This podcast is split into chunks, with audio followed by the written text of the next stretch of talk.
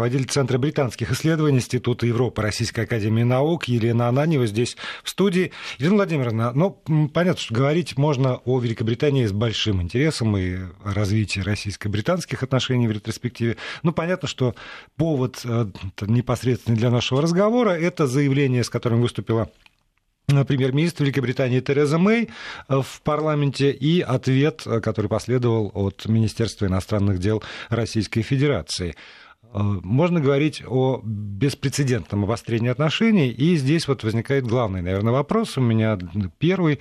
Это потому что Э, ждали повода, и этот повод появился для столь резких шагов со стороны Великобритании, или какие-то иные мотивы срабатывают? А может быть, они его сами создали? Или сами повод. создали, ну, может быть. Вот. А мне кажется, что э, сами создали. Уж э, больно все так подходит под разные статьи и под разные предстоящие события. А, президентские выборы в России, чемпионат мира по футболу, а, Брекзит и, безусловно, Сирия. Тогда давайте по пунктам. Вот, вот по пунктам если это давайте мотивы, мы, может да. быть, сделаем так, что а, вот как идти снизу вверх или сверху вниз, ну, то есть нас... от международки и к э, внутриполитическим событиям в Британии, или, э, скажем, вот начинать снизу вверх от простейшего к Давайте сложному. от простого к сложному. Ну, давайте так. А, а начинать все равно нужно с э, референдума о выходе Британии из ЕС. Не, вернее, извиняюсь, о членстве Британии в ЕС. А результат был Брекзит от двух слов Britain и Exit. Вот, соединили два слова, получилось Брекзит. А результат которого никто не ожидал.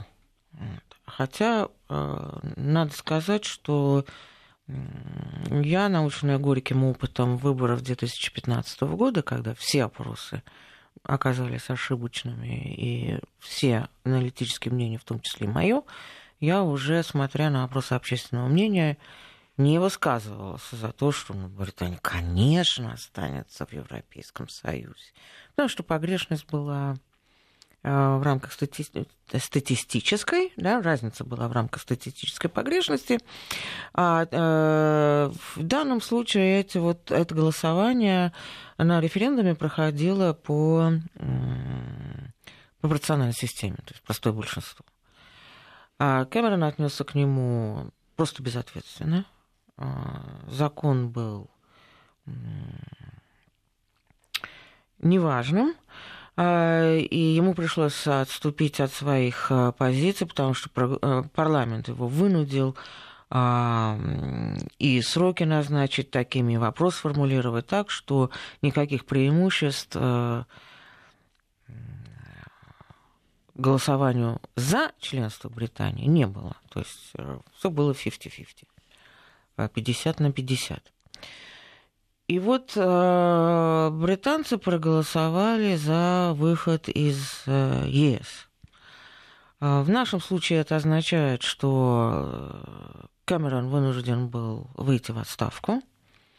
Состоялись выборы но он ушел не только из премьер-министров, он э, вынужден был оставить э, пост лидера партии Тури. И э, в результате состоялись выборы лидера партии. На них победила Тереза Мэй. Джонсон, ну там сложилась такая ситуация, что Джонсон, Борис Джонсон, который считался фаворитом, он на самом последнем этапе, буквально за полчаса до занавеса, он снял свою кандидатуру. А, и э, фактически без боя а, Тереза Мэй стала премьер лидером партии, соответственно, премьер-министром. То есть э, Тереза Мэй не имела а, мандата членов партии, потому что дело до голосования членов партии не дошло. Ее соперница сняла свою кандидатуру. И э, Тереза Мэй стала лидером партии и, соответственно, премьер-министром без каких-либо выборов. А в Британии это считается не камильфу. То есть э, все законно, но э, мандата нет. Ей надо все время доказывать право на премьерство. Вот получается. она сначала сказала, что я не буду играть в политические игры.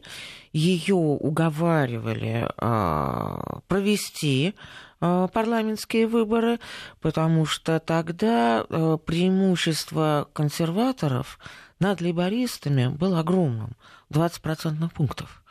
И э, это касалось не только партии, но и лидеров партии, Терезы Мэй и Джереми Корбана, соответственно. Но она заявила, что она не будет играть в политические игры. В принципе, это был, был естественный ответ, э, потому что, понимаете, после референдума, который расколол страну пополам, э, проводить еще парламентские выборы, чтобы снова было мутить страну и снова а, сторонники членства Британии в ЕС, их называют бремейнеры, что Британ ремейн. И э, была снова схватка с брекзитерами, Брекзит, да, поэтому их как по аналогии с мушкетерами зовут брекзитерами. А, она не хотела этого делать, и все равно вот э, на выборах снова выяснилось а, и то, что есть глубокий раскол в консервативной партии, в самой правящей партии. А, но потом а, она все-таки на это решилась, потому что, понимаете, преимущество консерваторов в парламенте, оно было не очень большим. А, половина мест в парламенте это 326 мест, а у консерваторов было 336. Преимущество небольшое, и если кто-либо из фракции консерваторов решит проголосовать против правительства, то это означает поражение правительства в парламенте. И Тереза Мэй все-таки решилась на эти выборы, на парламентские, в июле 2017 года она их провела. Но понимаете как, э, за месяц до выборов преимущество действительно было где-то в 20% пунктов, а, а через две недели это преимущество уже практически было утрачено, потому что и в а, Британии произошли теракты – и когда произошел первый, то как бы ее поддержка не снизилась. Но произошел второй, а так сказать, с марта уже это был третий. И тогда возник вопрос, а что делала Мэй шесть лет на посту министра внутренних дел, если в течение такого краткого периода времени а, происходят теракты. К тому же она повела себя достаточно высокомерно, она отказалась от прямых дебатов а, с Корбином, и у партии была э, очень неудачный э, предвыборный манифест. Они там ввели, ну, не буду углубляться в подробности, но вот в области социальной политики у них э, манифест был просто убийственный в отношении пенсионеров и социально уязвимых слоев. Она начала оправдываться и вроде бы менять манифеста, но это ей уже не помогло. И в результате консервативная партия получила, то есть не только не нарастила свое большинство в парламенте, она его вообще утратила. У консервативной партии в парламенте 318 мест. А большинство, как я уже сказал, простое большинство 50% плюс 1, 326. Поэтому э, консерв... Э, ну, мы, консервативная партия, для того, чтобы держаться у власти – они э, вступили в соглашение с э, Демократической юанистской партией Северной Ирландии. Ну, об этом подробнее потом. А у нее 10 мест в парламенте. Значит, 318 плюс 10, 338. Хватает. 328. 328. Но все равно мало. То есть, если кто-либо из консервативной партии решит проголосовать против законопроекта правительства, то правительство может потерпеть э, поражение. Вот, собственно, так уже и было. И мы обвиняли в том, что она очень слабый э, лидер, э, что она эти выборы просто завалила. Э, и у нее э, начал, началось брожение в партии. То есть и так э, брекзитеры и бремейнеры в консервативной партии вступили просто в яростную схватку друг с другом. Но тут еще и ситуация того, что у нее правительство меньшинства. А, так что положение очень уязвимое. Более того, более того,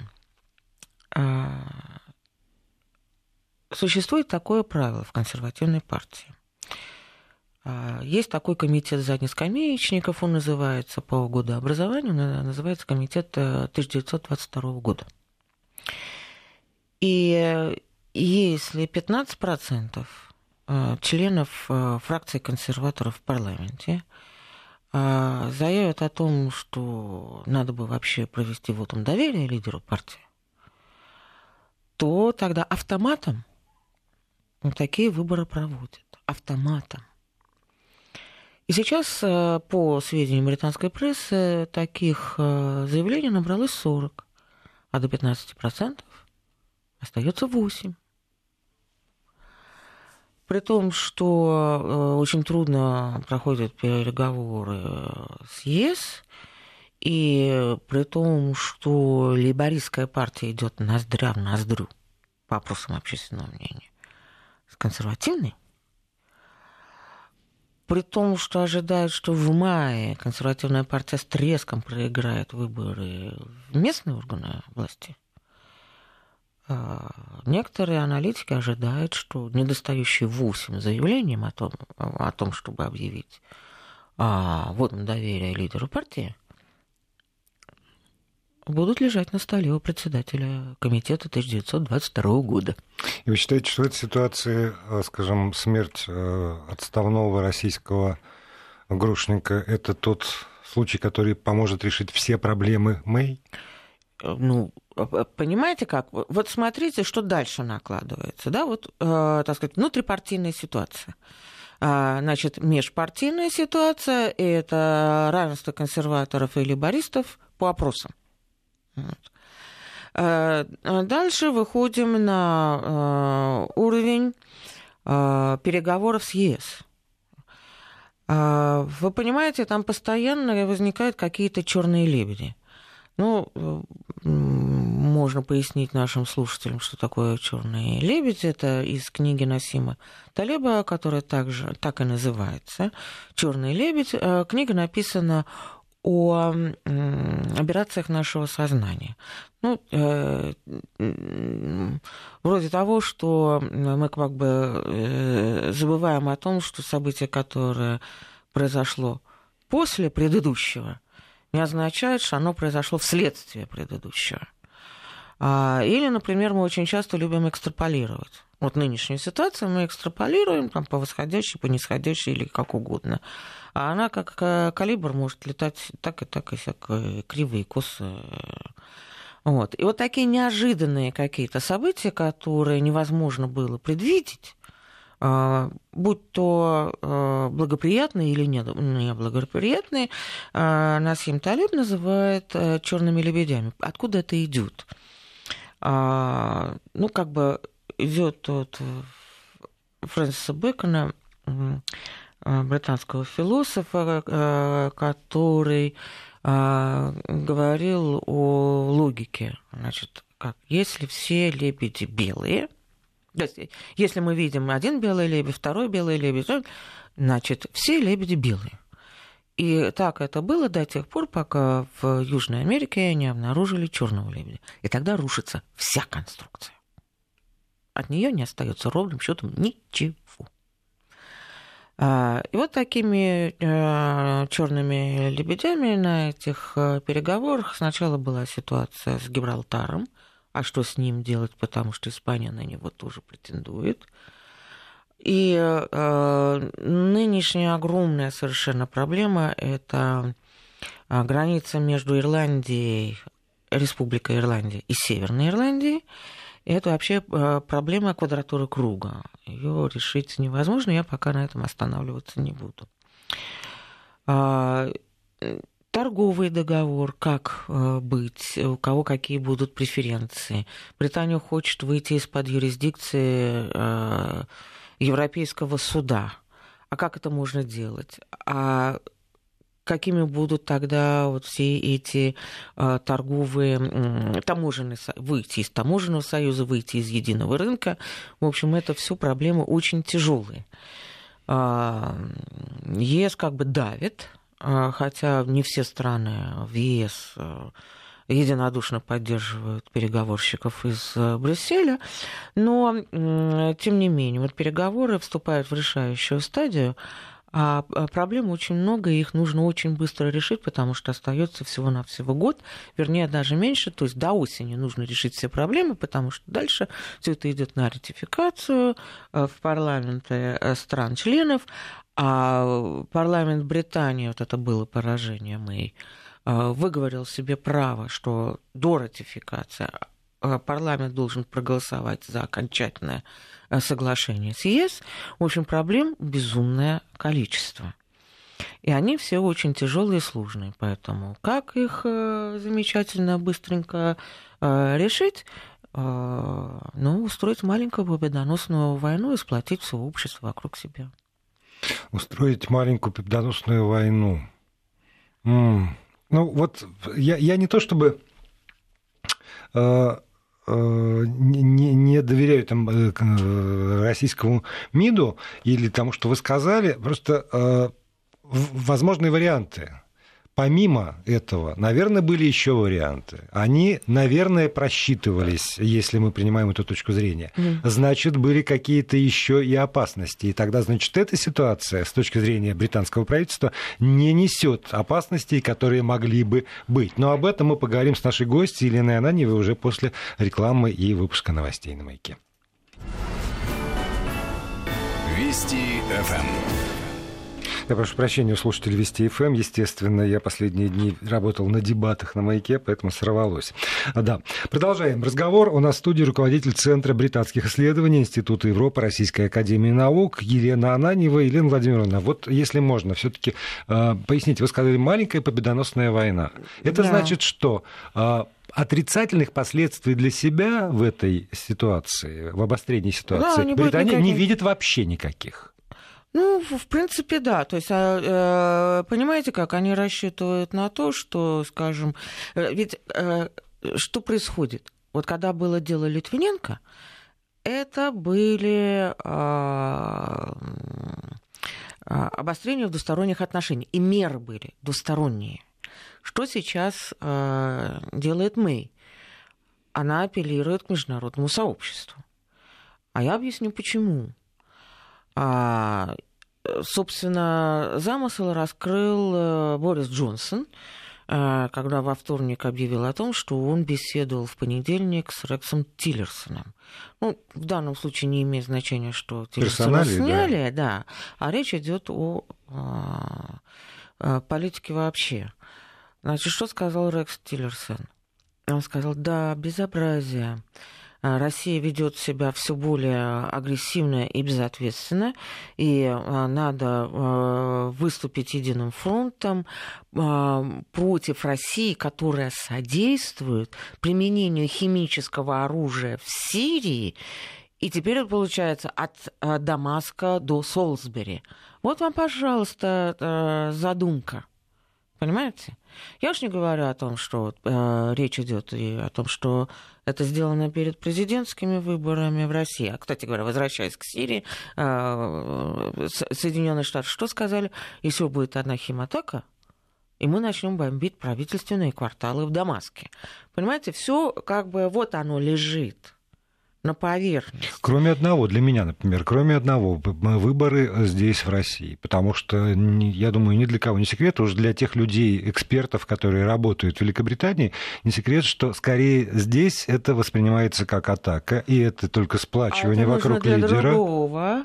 А это нужно для того, чтобы там, на Западе, объявить а, о том, что вы посмотрите, что это за человек снова у власти, а, причем, э, если даже вот ну, задавать вопрос, а зачем э, Путину нужно было обострять там отношения, предположим, с Западом накануне президентских выборов? Лучше бы тихонечко за него все проголосовали в едином порыве.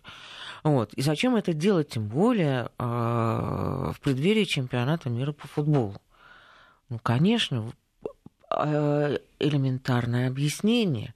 Но это же сумасшедший маньяк у власти – это продолжается демонизация Путина. Э, чтобы сказать, вы понимаете, он даже действует вопреки собственным интересам, вопреки интересам своей собственной страны, да он просто опасен для всего мирового сообщества, тем более с применением химического оружия. И какой вывод отсюда? ну, э, вывод противодействует России по всей программе и дальше сплачиваться в едином порыве, ну, уже вокруг э, Англии с Брита... Э, Британии с Соединенными Штатами.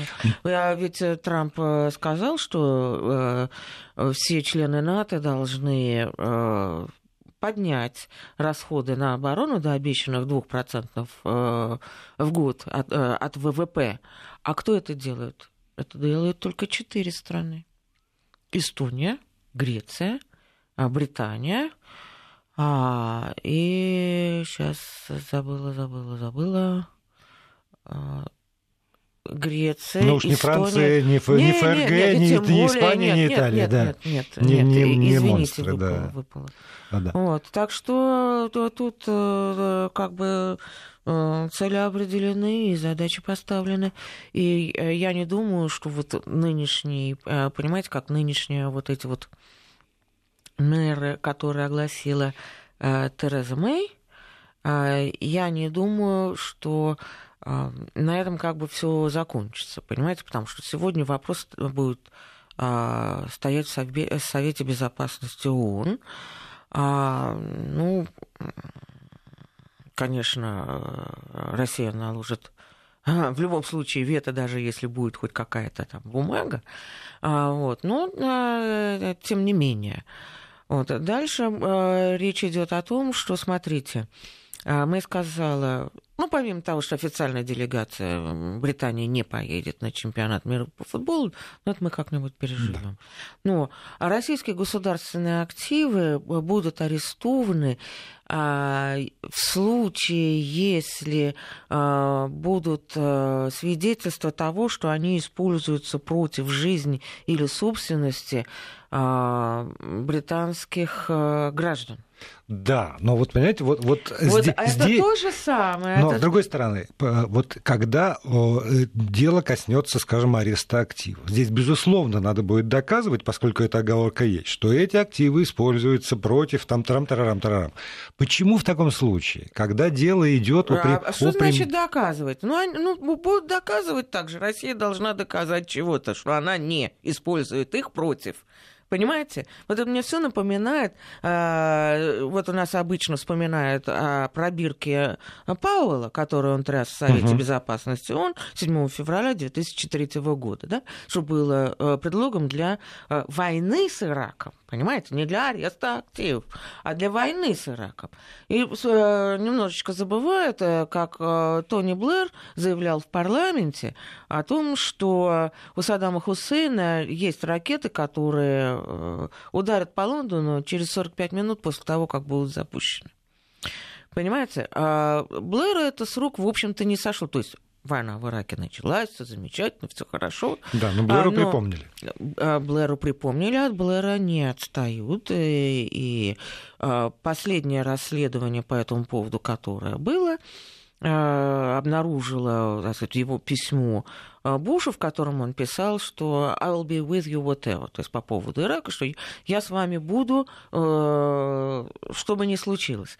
А, я э, никогда не была сторонницей э, версии о том, что Блэр был пуделем Буша. Отнюдь. У него были по другим основаниям, но у него так сказать, были те же выводы, что и у Буша. Поэтому он делал это искренне, а не потому, что хотел подыграть Соединенным Штатам.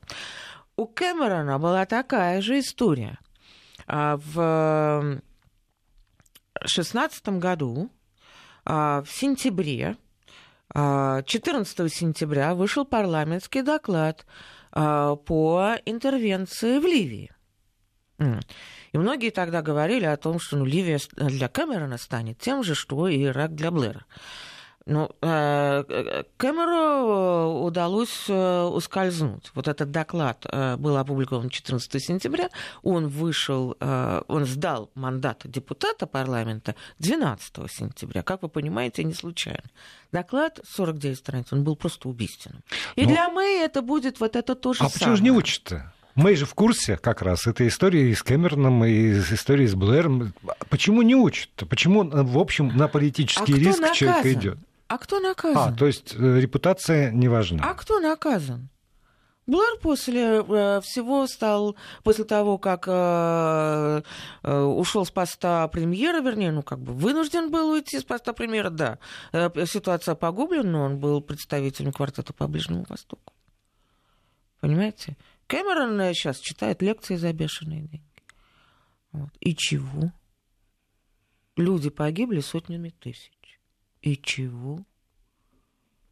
Вот там, в Ираке и в Ливии, люди гибли сотнями и тысячами. И ничего. А здесь, оказывается, британского гражданина э, отравили, чужая страна э, на территории э, Соединенного Королевства. Понимаете, вот за это нужно э, мстить, а доказательств никаких не надо. То есть, действительно, логика-то где? Если вы знаете, что это новичок, значит, у вас есть стандартный этот образец, а, значит, вы знаете формулу, значит, вы можете произвести это вещество сами. А вы России вы даже не дали образец, не дали ничего. И не дали даже организации по запрещению химического оружия. Мы ну, продолжим через несколько минут разговор здесь, в этой студии. Вести ФМ. Продолжаем разговор. В студии Вести ФМ наш гость, руководитель Центра британских исследований Института Европы Российской Академии Наук Елена Ананьева. Елена Владимировна, и вот э, вопрос, который все равно возникает у меня практически каждый раз, когда я э, пытаюсь э, выяснять позиции, скажем, разных стран. Потому что понятно, что есть лидеры стран, есть правительство, и они могут быть не семи пядей во лбу.